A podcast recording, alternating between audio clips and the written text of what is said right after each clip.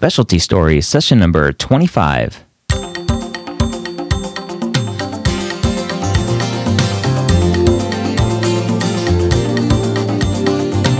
Whether you're a pre med or a medical student, you've answered the calling to become a physician. Soon you'll have to start deciding what type of medicine you'll want to practice. This podcast will tell you the stories of specialists from every field to give you the information you need to make sure you make the most informed decision possible when it comes to choosing your specialty. And welcome back to the Specialty Stories podcast. My name is Dr. Ryan Gray, and today I have a great guest for you. We're going to talk all about academic urology. My name is Peter Steinberg, and I'm a practicing urologist. And are you in a uh, academic or community setting? I'm in an academic practice. What made you choose academic medicine? So, the primary reason why I went into academic practice as opposed to a typical community practice, there were two reasons. The first was I wanted to have a more subspecialized focus in my practice than would be available in most community practices, unless you're in a humongous practice. Um, and the second reason was I enjoy working uh, and training residents. Okay. And how long have you been practicing? Uh, seven years.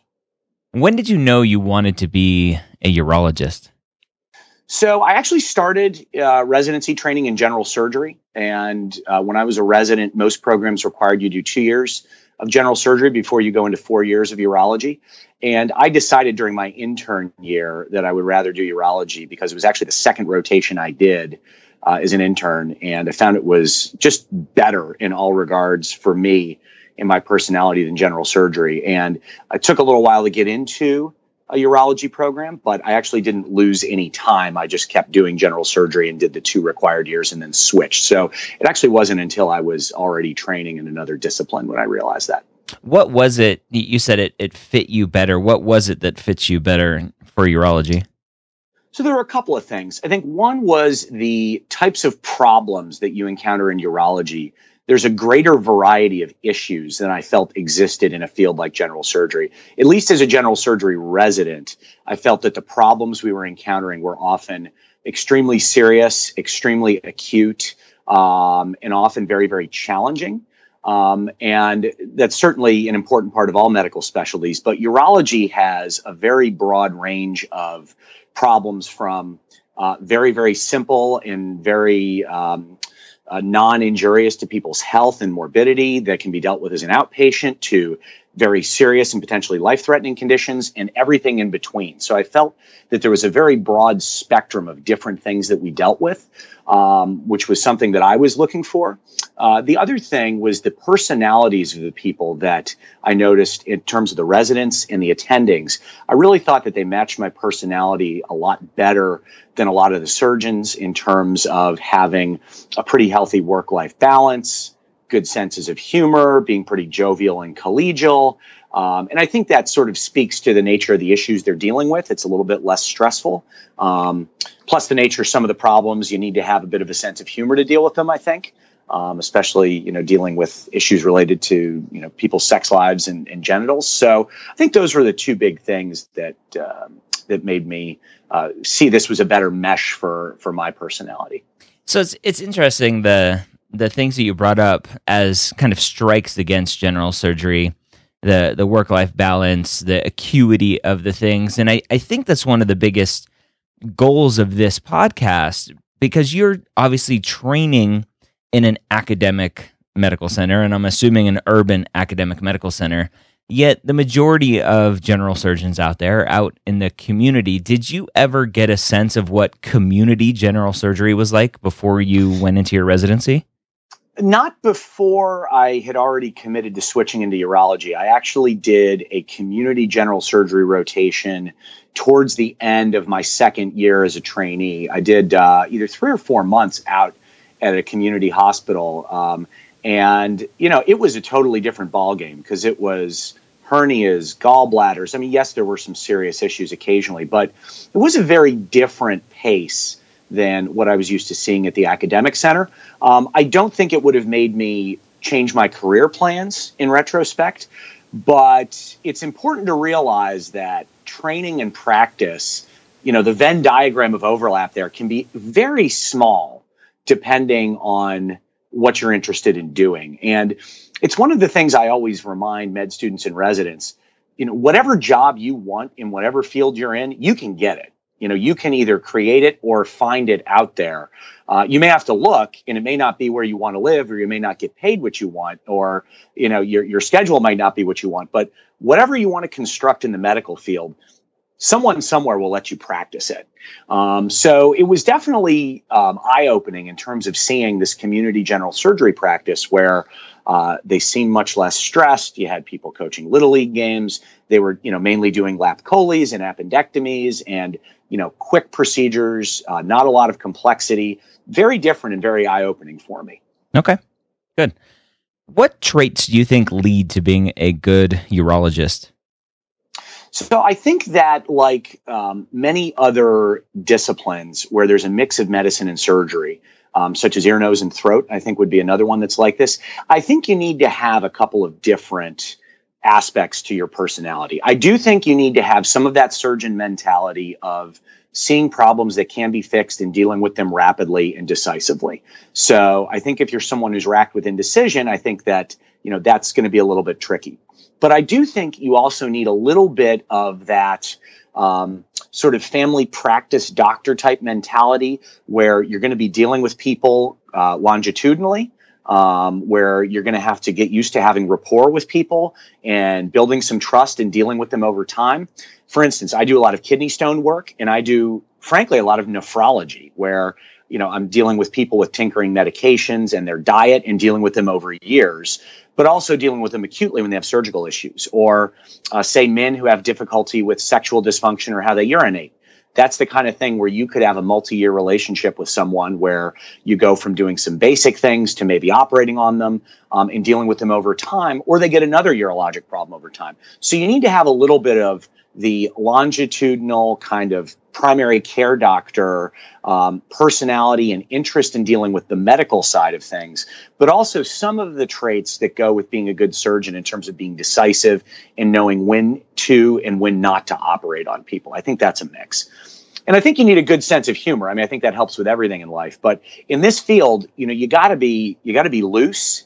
And you know, people use slang terms when they come to talk to you. Um, there's a lot of things that, if you're not used to it, could be offensive. If you're not used to hearing people talk about things like their sex lives and how they go to the bathroom. So I think you need to have some degree of um, not taking those things too seriously, um, or else you're going to have a hard time dealing with just how people describe their chief complaints in their histories, frankly. It sounds very similar to to our discussion with uh, Dr. Leonard and and being a GI doc, especially a PD GI doc, and talking about poop and, and everything else with kids. So. Absolutely, absolutely. You've just gotta, you know, you gotta be cool with that stuff because um, that's what you're doing. I mean, it's uh, you know, people come in and they're you know they're going to talk to you about going to the bathroom, and um, there is a lot of weird stuff that goes around that, and you've just gotta you know be loose and um, you know, every day uh, I'll hear a new slang term for something that I hadn't heard before or a euphemism, and uh, you got to be ready for it. So let's let's talk about the patients that come in. What sorts of pathologies, diseases, what are you seeing and treating on a day to day basis? So I think there's a mix. Do you want to know exactly what I do or what you know Joe Blow urologist? Let, us talk about um, what what you do a- around general urology. Got it. So, yeah, about two thirds of my practice is kidney stones, which really does fall into general urology. And then a third is straight up what I would consider general urology. And that's going to encompass things such as men with difficulty voiding. I don't see children because Boston Children's Hospital is across the street. But, um, and again, most urologists are going to see either one or the other uh, nowadays. But, um, you know, I see a lot of men with trouble urinating. I see men and women with blood in the urine, either that they're seeing grossly or microscopically. Um, I will see men and women with uh, men with urinary tract infections in women with recurrent or complex urinary tract infections. Um, and I'll see men for things like elevated PSA or abnormal prostate exam with a concern that they may have prostate cancer um, and other urinary complaints. Um, I tend not to see a lot of women with urinary complaints because I have a colleague who does that. But um, those are the types of things you know that you'll generally be be dealing with. It's going to be uh, urinary complaints, infections of the urine, blood in the urine, and also uh, pain or complaints related to the penis and the testicles, such as trouble with the foreskin, um, pain in the genitals, pain in the testicles, swelling of the testicle, and things like hydroceles and spermatoceles. And that's going to be a big bulk of general urology uh, everywhere. And if you throw in female incontinence, that's pretty much general urology in a nutshell. Okay. So describe a, a typical day for you being uh, in a field where it's medicine and surgery. What does a, a typical day or week look for, look like for you? Sure. So my weeks are um, pretty pretty typical of most folks. Um, I think that some folks in a very specialized practice may have a majority of operative time versus office time, but most urologists are going to have somewhere between two and four days in the office, and then one and two OR days. Um, that's going to be your typical mix. And so normally, what I'll do is I'll either have um, a day where I'm in the office in the morning, and then in the OR doing a two or three hour procedure in the afternoon, or I'm in the office all day where I'm doing a mix of seeing new and returning patients and doing some office procedures such as cystoscopy or endoscopic checks of the bladder, uh, vasectomies, or biopsies of the prostate under ultrasound to rule out prostate cancer. And then I'll have some days where I'll be in the OR all day doing 30 to 60 minute outpatient kidney stone procedures and other endoscopic procedures, and I'll do five or six of those in a day. So, um, so my that's my typical mix. It's sort of um, uh, either office all day, OR all day, or um, a mix of the two. And I think that's pretty typical. I think most people will have uh, have their schedule broken up that way. Being in a surgical subspecialty, what percentage, if you could estimate, what percentage of patients that you see in the office do you end up taking to the operating room or doing some sort of procedure on? It's it's actually fairly low. Um, so you know, I see around fifteen hundred patients a year, and I do around 150 or 200 operations. So, and and keep in mind, I'm you know a referral provider for other people sending in complex things. So it's a pretty small percentage of the people that I end up seeing end up getting operated on by me. Okay. Do you have to take a lot of call as a urologist? So um, it's a function of the size of the group that you're in. Um, urology call tends not to be horrendous, uh, frankly, because most of the issues can be readily dealt with by uh, emergency room physicians, frankly, or uh, some basic um, techniques that are that are known to other types of providers.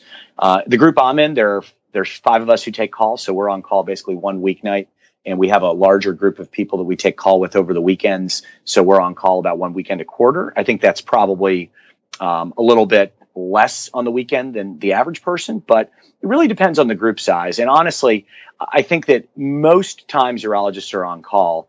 If they do get called, they have things they can deal with over the phone, um, or have things that, if they need to be dealt with emergently, are straightforward, such as putting a catheter into someone's bladder or doing a rapid kidney stone procedure or having an emergency scrotal type of procedure they have to do.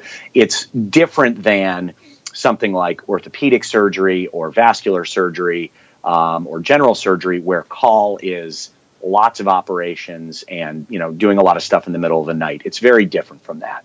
Um, it's very very heavily phone uh, triage based, frankly.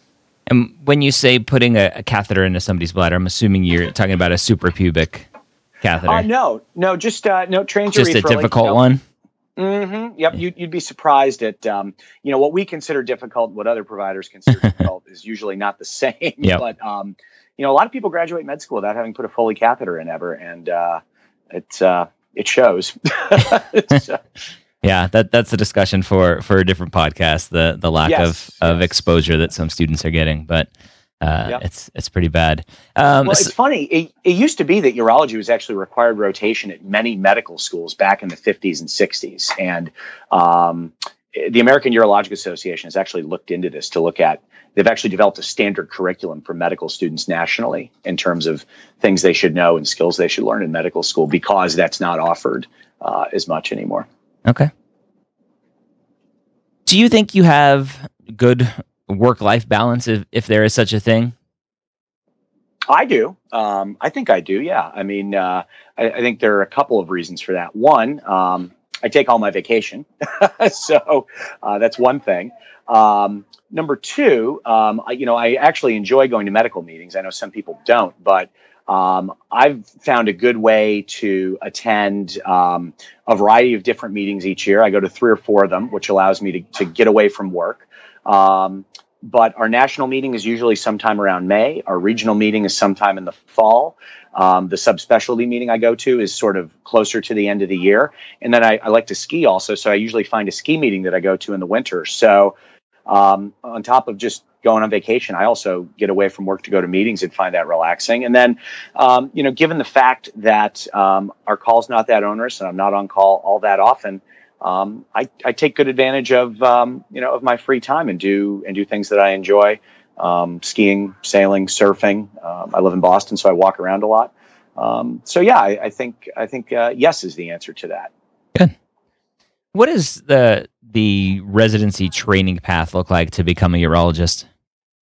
So urology residencies have increasingly gone to being five year programs uh, in the past, they were a mix of five and six year programs. So they generally now include one year of a general surgery internship, where you're just like any other general surgery intern, and then four dedicated years of urology.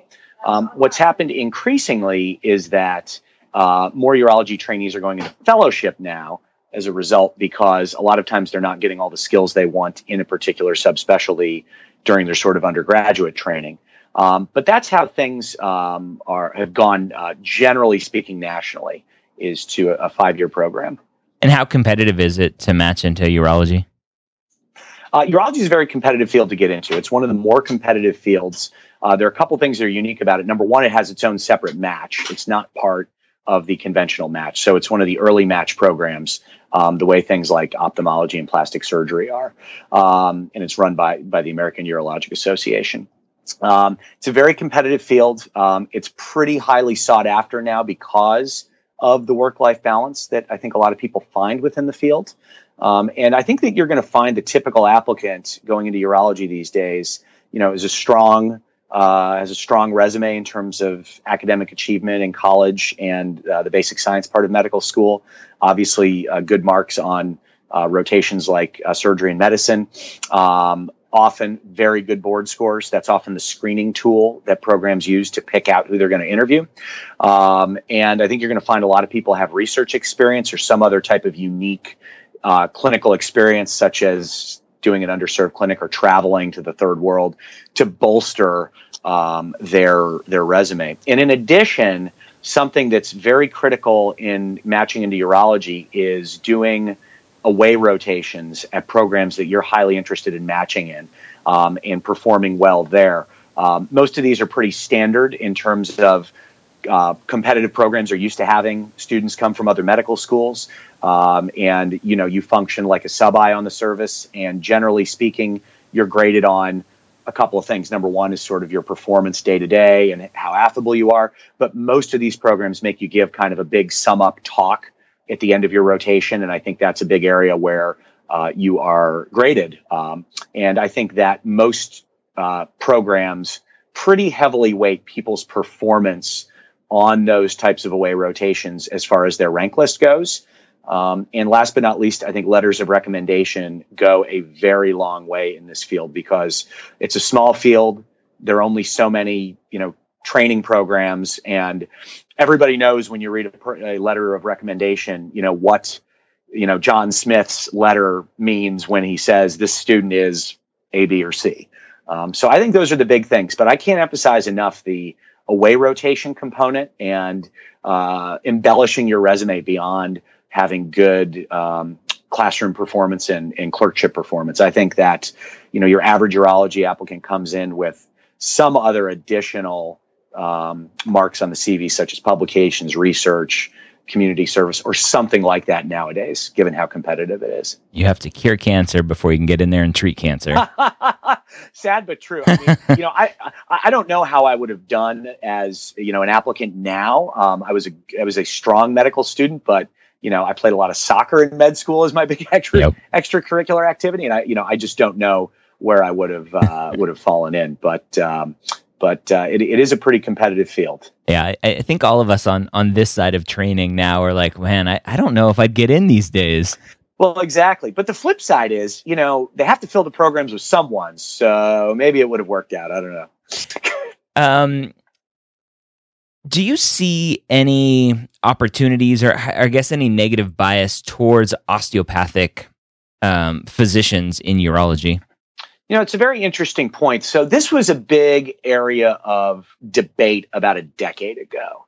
Um, there was a lot of concern at the level of the higher levels of organized urology about things like extending board certification to osteopaths and whatnot.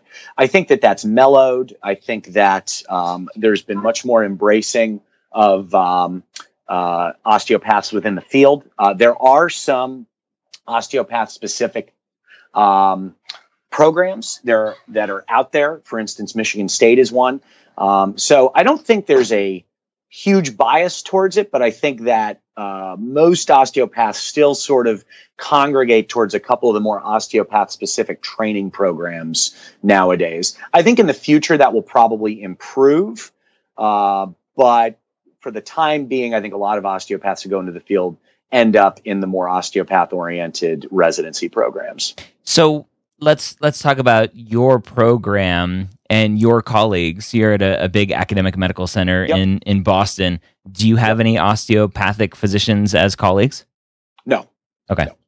And I think that it's somewhat regionalized. I went to medical school in Philadelphia, and so PCOM was around, and we were just, you know, I went to Penn for medical school. We were totally used to having osteopathic colleagues on rotations and as residents in faculty because there were so many PCOM grads in Philly. You know, I remember the best anesthesia resident I ever worked with was a PCOM grad.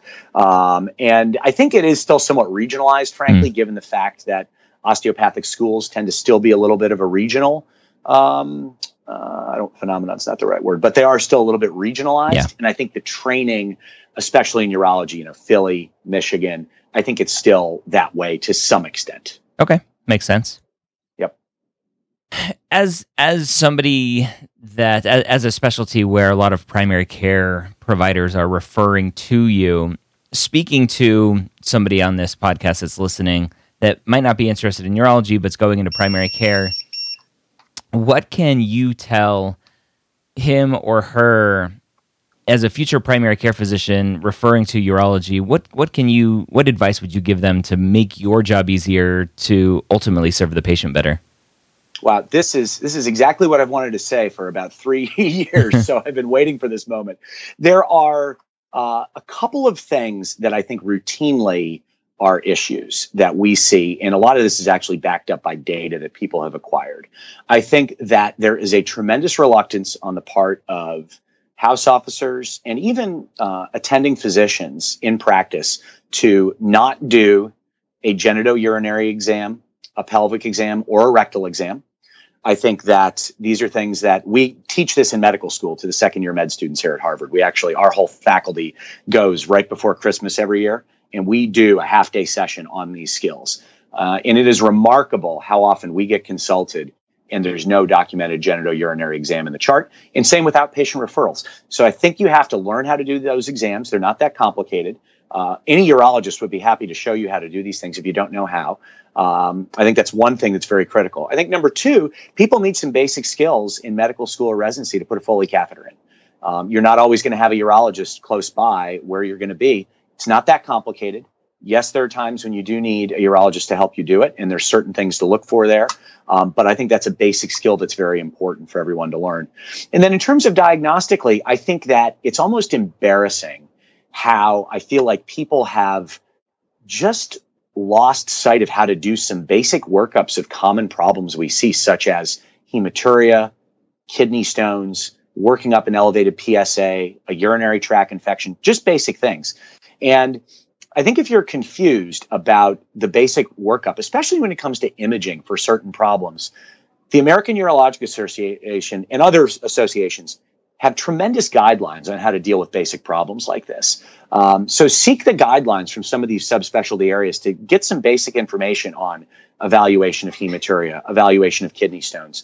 I mean, we literally get phone calls about, you know, how do you do the imaging for hematuria? And I kind of hit myself on the head and say, if you're an internist and don't know how to work up hematuria, what urologic condition do you know how to work up? You know, I say you can manage diabetes and atrial fibrillation, but you don't know how to order a CT urogram. Geez, you know. Um, so those are the basic things. You know, just knowing some basic things about what imaging tests you need, doing a good exam, and being able to put a Foley catheter in, I think that would go a long way and honestly would put you at the cream of the crop of internists in terms of dealing with these things.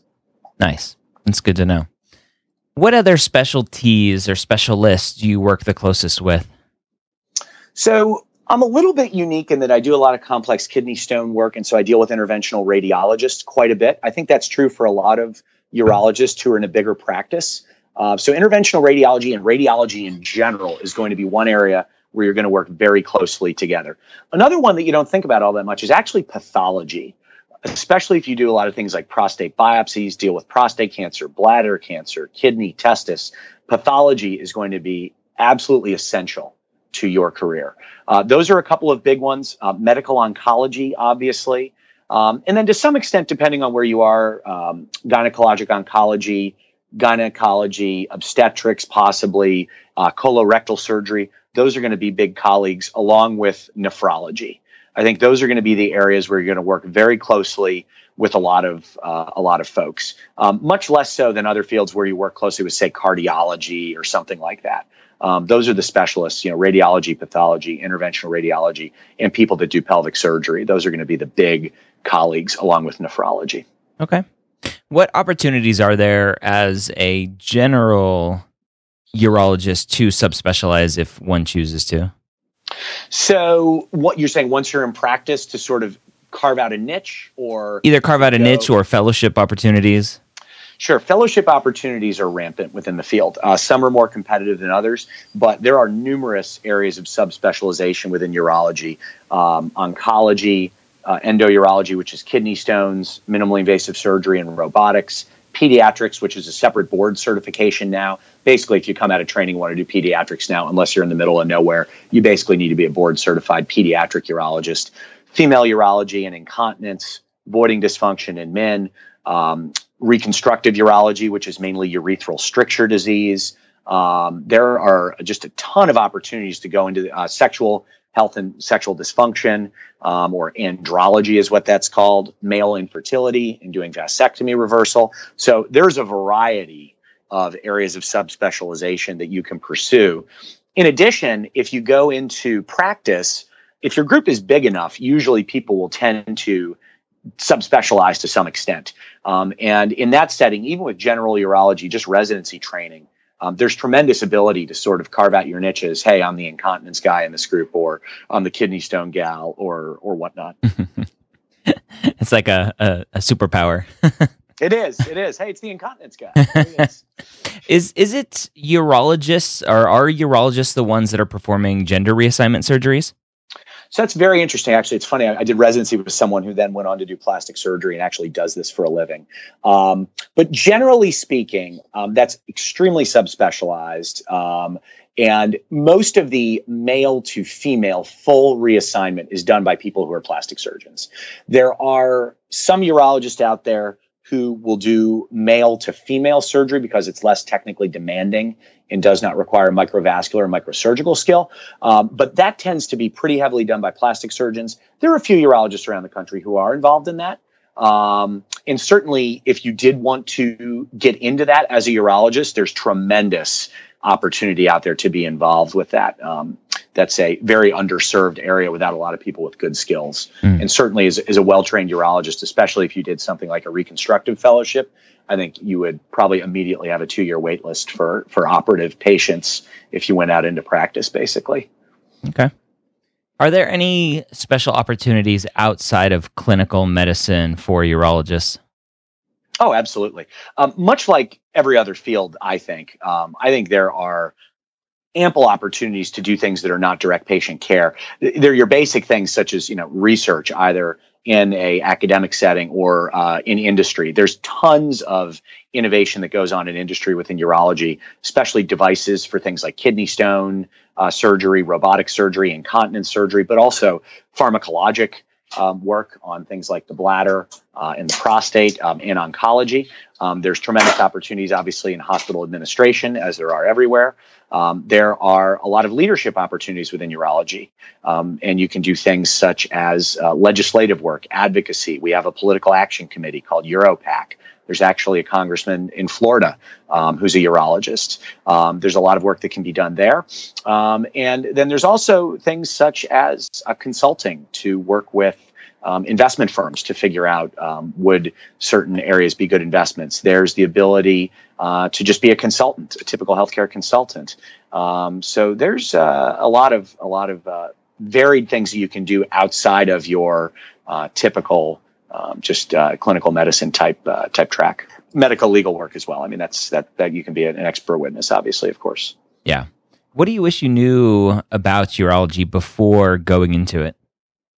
Well, a couple people in med school told me I should have been a urologist, and I just wish I'd listened to them. Frankly, I think that's I think that's the primary thing uh, that that I wish I'd been told. Because um, I honestly have not run into a lot of surprises once I've gone into practice. Okay, what do you like the most about your job? Um, the thing I like most is, um, you know, like I said, I do a lot of kidney stone work. I like taking people who really are uh, feeling unwell or in crummy shape and, and, getting them back to normal health. Um, you know, when you see these folks come into the office, you know, uh, a month after you dealt with their kidney stone and their, you know, their hair is combed and they've showered and they're dressed normally and they're on the way to work. It's um, it's it's uh, pretty remarkable, actually. What's the big biggest kidney stone that you've seen? Oh, I mean, I, I just did one the other day where it was filling the entire guy's kidney. Wow. That's pretty big. Was, it was, eh, yeah, it was big. what do you like the least about being a urologist? What do I like the least about it? You know, the thing that I like the least is, I think, a general gripe amongst um, a lot of physicians, especially employed physicians. I think that um, a lot of the sort of metrics and bureaucracy, I think, are starting to make daily patient care more challenging. And I think the the focus of um, large healthcare organizations, I think, is getting slightly off track from um, patient care and physician empowerment. And I think that's changing. Actually, I think the pendulum's going to going to swing a little bit the other way on this. But that's my biggest uh, biggest gripe. It's not really a urology specific complaint. Um, I, I, think it's more of a more universal employed physician complaint. Mm-hmm. Do you see any major changes cu- coming to the field of urology, whether it's technology or advancements in uh, pharmacology? You know, we're sort of ripe for a big breakthrough because when I was a resident in the sort of latter half of the 2000s, we had robotics came al- online and we had a whole bunch of new systemic therapies for kidney cancer. And these things were all very revolutionary. And we've been in a bit of a drought for the last, I'd say, five, seven, ten years. And I think we're due for something. I'm not sure where it's going to be. Um, it's not totally clear to me where it is, but we're, we're definitely due. Um, I think the bigger thing that's going on is we're just seeing a sea change in how care is delivered within our specialty in terms of uh, people becoming employed by hospitals, larger groups forming, fewer small practices, fewer people in private practice um, I think that consolidation of uh, physicians together, either in big groups or big urology groups, is really the big thing that's been going on, and that's really the biggest change that's going on now is that change in delivery and employment structure. I think. If you had to do it all over again, would you still be a urologist? Yeah, I think if if uh, if I did it over again and went to med school again, I would definitely be a urologist, which is what I would do had I to do it over again. Yeah. By the way, um, but I think I think this field suits me very well. Um, and I think that people with uh, my personality and my interests, I think it's I think it's an excellent choice. What last words of wisdom do you have for the pre med, possibly interested in urology, or the medical student out there that's looking at becoming a urologist? So I think if it's something you want to do, you will find a way to get into it. Um, and if you've got some deficiencies in your application in some ways, it's very easy to make up for problems with say low board scores or some bad rotations, uh, you can make up with it very easily with a strong research program, um, picking a program where you want to go and becoming a known entity there through research, away rotations, and things like that. Um, don't be discouraged. Um, I think with some embellishment of your CV um, and being affable and uh, a good team player, I think it's something that's definitely can be achieved if it's what you really want to do. All right, there you have it. Academic urology from an academic urologist talking about what he sees on a day to day basis, the types of things that he treats, and most importantly, for you, what you should be doing if you are interested in becoming a urologist. I hope this episode was useful for you. If you have any suggestions on future guests, please let me know. Ryan at medicalschoolhq.net. I hope you have a great week. We'll see you next time here at the Specialty Stories Podcast and Med Ed Media.